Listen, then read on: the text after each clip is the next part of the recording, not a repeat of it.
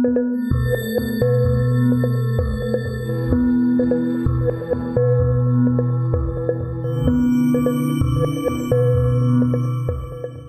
back to the History of South Africa podcast with me, your host, Des Latham. This is episode 87, and it's time to talk a bit about the terrifying power of San poison, and then a quick revisit to the frontier of 1821 22, which, of course, is almost exactly 200 years ago. As part of the picture of the past, at times when there's a bit of a lull in the action, so to speak, I'll concentrate on aspects of historical themes or interesting tidbits, and today we're looking into South Africa's first people and specifically their deadly poison arrows. All the way through these episodes, you've heard about how the Amaxhosa, the Khoi, and the Boers, and then the British exploited or subjugated the San, previously known as the Bushmen. We have enough DNA evidence to point to the fact that they were not only the first people of South Africa, but given their DNA diversity, they're the first people of planet Earth. But this didn't stop everyone from trying to kill them or co opt them through the thousands of years that their lives have intersected with the lives of newer folks returning home, so to speak. The San were particularly terrifying because they could manufacture various types of poison for use with their arrows. Based on the results obtained from various artifacts spanning the historical late and middle Stone Age phases, particularly at sites along the Cape Coast, archaeologists believe poison bone arrowheads may have been in use in southern Africa through the last 72,000 years. The earliest oral history and written accounts also confirm the use of these weapons. We're going to focus on the San of the Orange River, Kalahari, and Namibia, and the hunting techniques vary. Usually arrows, but also spears and clubs, or running down game animals and then dispatching them, something known as persistence hunting. In general, the colonists reported that the San hunted small game with traps and snares, and then used poison arrows on large game like antelope, buffalo, cheetah, eland, elephant, gazelle, giraffe, impala, lion, puku, springbok, warthog, wildebeest, and zebra and humans. The poison came from various sources, like beetles, grubs, and the pod of a certain tree. The Carabidae lebini, or ground beetle, for example, kills off host larvae and is a parasite and forms an excellent poison as it grows underground. It is unknown how the San came to know that the lebini is the grub of choice to crush and use as a poison that can kill a buffalo.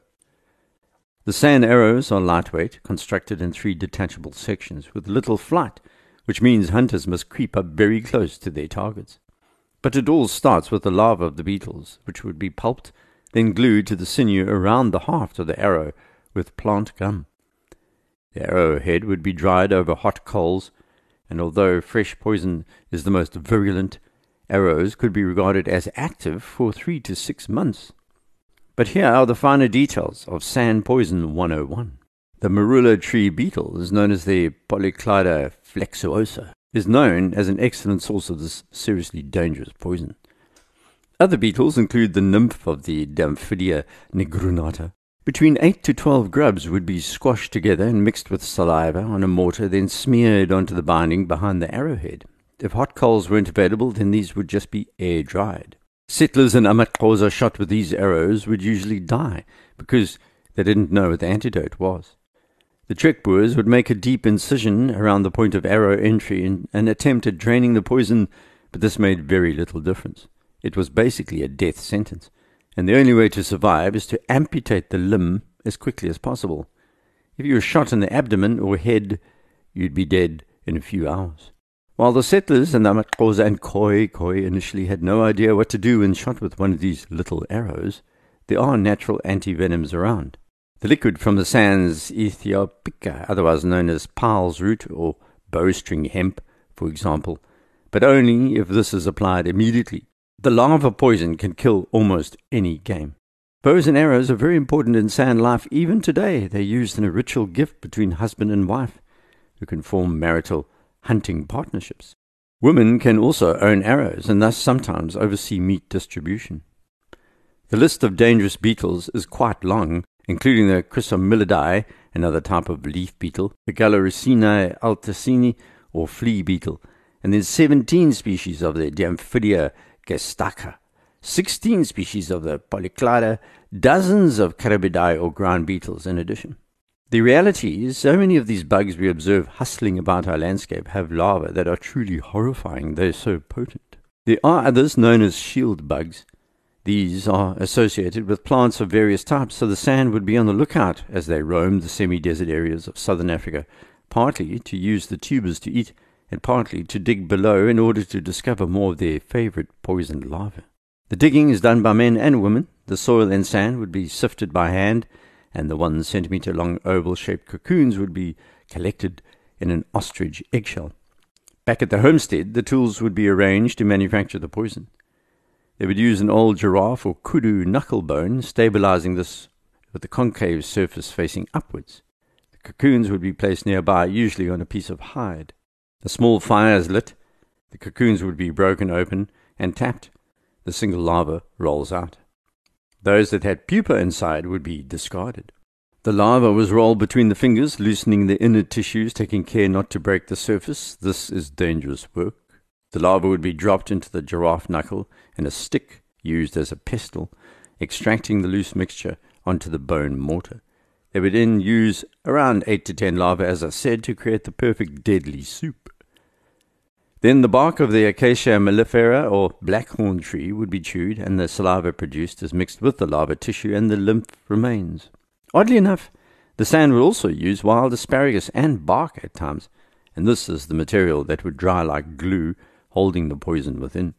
A bean of the Bobgunia madagascariensis plant, otherwise known as the snake bean, would also be mixed in with the larva to give it an additional poisonous kick at times. Then the paste would be applied to the dried sinew and fastened around the arrowhead to the wooden shaft with a twig, taking much care.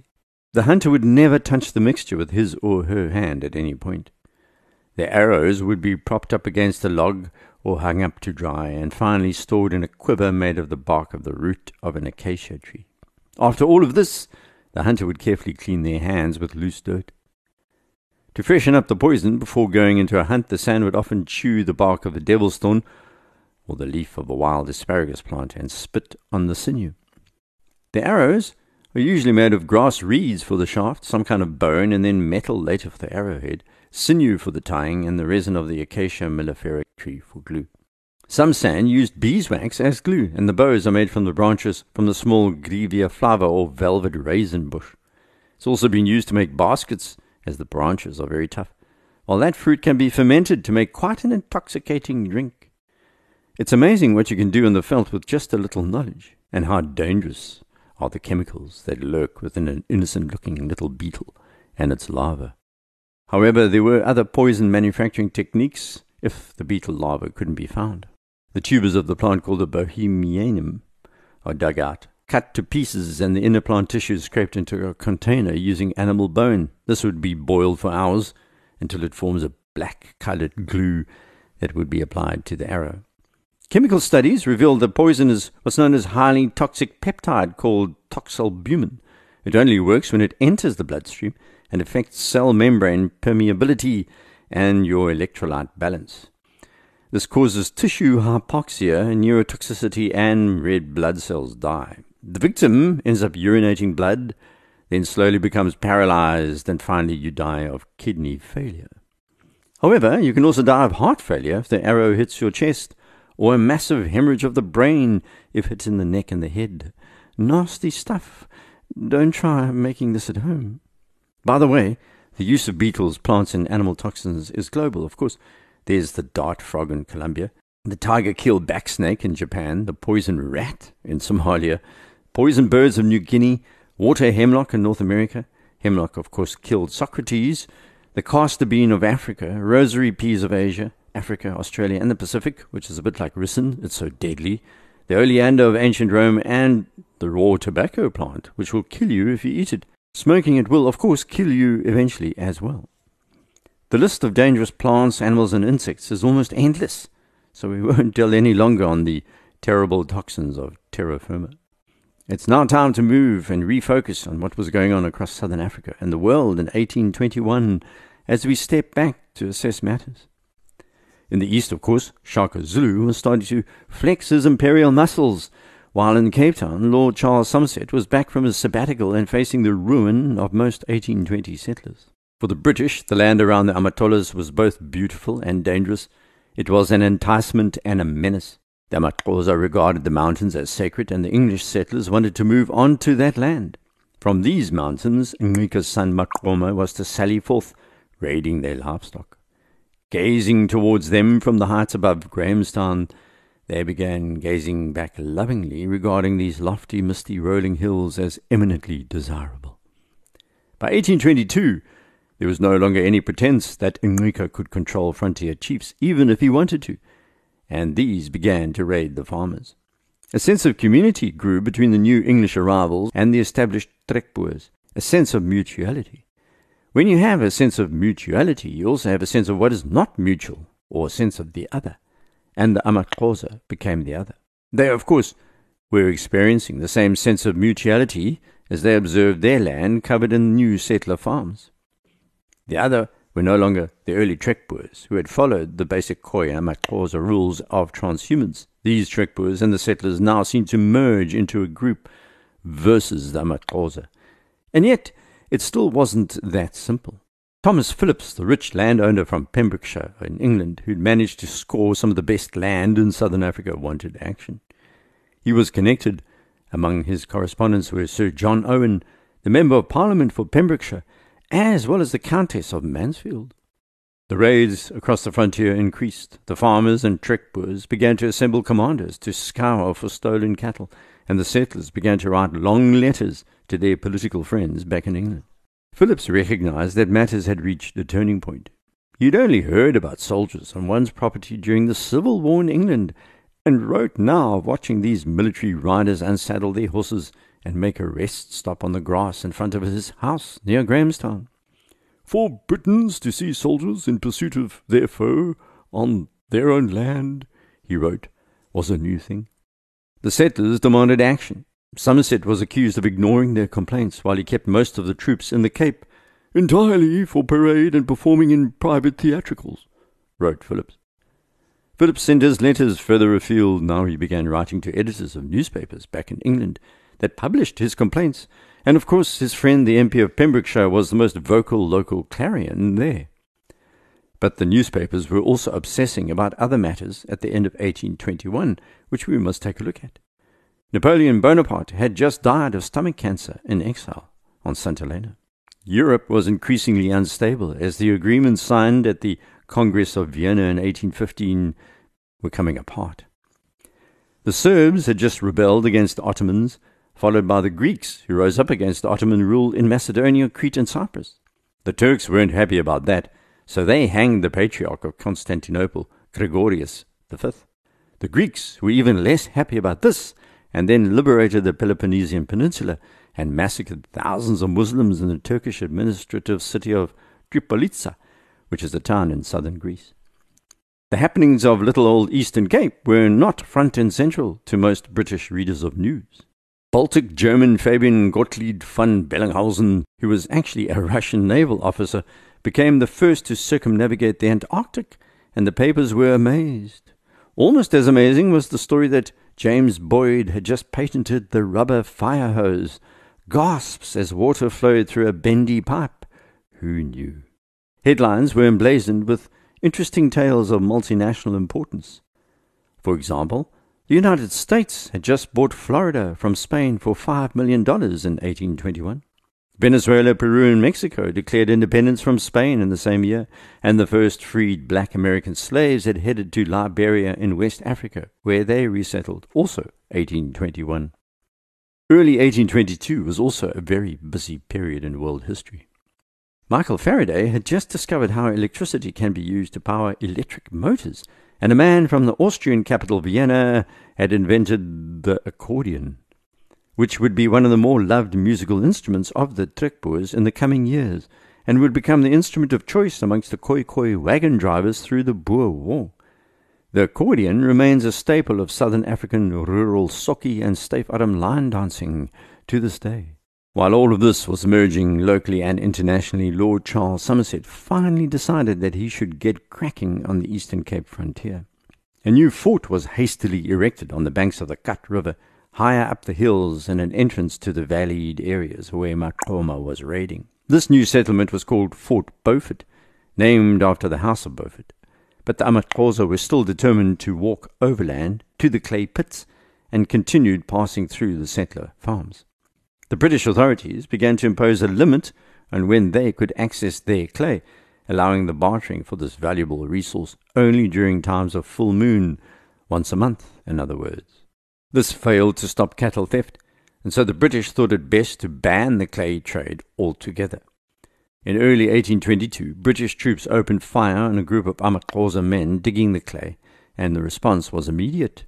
Four settlers were attacked and killed around the farms in the clay pits area, and those killed included two more English herd boys. You know by now that the English settlers did most of their own farm labor, unlike the Trekboers who deployed Khoikhoi and slaves. This meant the young English boys were an easy target for the Amaxhosa raiders. By the end of 1822, the third harvest had failed, and the settlers were on their last legs. Many abandoned their land. But they weren't alone. At that point, the Trekboers were also moving away from their more distant farms, fearful that the Amaxhosa raiders would kill them too. Phillips wrote that total ruin stares us in the face, and he began investigating moving his family to Van Diemen's Land, i.e., Australia, or South America. It has become pretty evident to us all that this is a country in which it would be the height of imprudence to make any permanent improvement, wrote the rich landowner. For after all we do, during a period of lulling serenity, an invasion takes place of these restless savages who creep from bush to bush. As with other farmers of the time, Phillips still could not see why this was happening, or refused to see the reason. The land itself was the problem. He had set up his 1,000 acre farm on someone else's property, but the British had kept this important piece of information away from these new landowners. By now they had become aware, but of course it was too late. And many had been imprudent enough to have made a permanent improvement on these lands. They had spent their limited capital on soil that now wouldn't produce and was becoming more deadly. Phillips looked out at his corn infested with locusts and caterpillars. His fruit trees were not bearing. His potatoes were not growing. The settlers wanted to vent about this, but Lord Charles Somerset had banned public gatherings, and he'd also had the printing press they'd arrived with confiscated. Like his descendants later, he somehow thought that banning public gatherings and printed material was going to miraculously make the problems go away. They don't. Somerset had not bothered to meet any of the settlers yet, despite this being year two of them being on their farms. Lord Charles sat down at this point and wrote a letter to the Colonial Secretary, Earl Bathurst, who ran the colonies, and said, I can best describe the characteristics and disposition of the major part of the settlers by attaching to them the familiar appellation of radical. Their chief object is to oppose and render odious all authority, to magnify the difficulties, and to promote and sow the seeds of discontent wherever their baneful influence can extend. Lord Bathurst, however, was more interested in Australia, Van Diemen's Land. In 1817, he had dispatched a commission of inquiry to Australia to investigate the colony's use of transportation and treatment of convicts, and when the report came back, they recommended even more criminals be sent down under. Somerset was told by Bathurst to grant permission for public meetings to take place in Grahamstown, back in South Africa, and they went ahead. In England, another bewigged group of VIPs had caucused, and who, at this moment, had a direct bearing on matters in southern Africa. These were the peripatetic MPs in the British House of Commons, led by Henry Brougham, who had read the angry accounts in the press of the plight of the British settlers in South Africa and used the Commons to pummel Lord Charles Somerset. After what was called a hectic spectacle, the British government had appointed a commission of inquiry to be sent to the Cape with instructions to look deeply into the state of the civil government, the judicial structure, general conditions, and more importantly for everyone, the situation regarding the Khoikhoi and the slave populations. This all happened on July 25, 1822, and was supplemented by a note by abolitionist William Wilberforce, who added that the motion recommend the state of the Hottentots to His Majesty's benevolent care, a race of men long misrepresented and vilified. This commission would lead inadvertently to war and would be further motivation for many frontier Boers to decide to head off on something called the Great Trek. We were heading into explosive times. The period between 1820 and 1830 produced ructions the likes of which had not yet been seen across the subcontinent. The decade of drought and the increased effect of the expanding colony, along with the sudden surge in Amazulu power, was going to lead to a movement of the people, to misquote Bob Marley. The oral history of this time is profound, so too the written, as you're going to hear. Please rate the podcast on iTunes if you have the time. It helps make the series more visible. If you have any comments or want to contact me, you can use the website desmondlatham.blog or desmondlatham.com. I'm also on Twitter. You can direct message me there at deslatham. Until next, goodbye.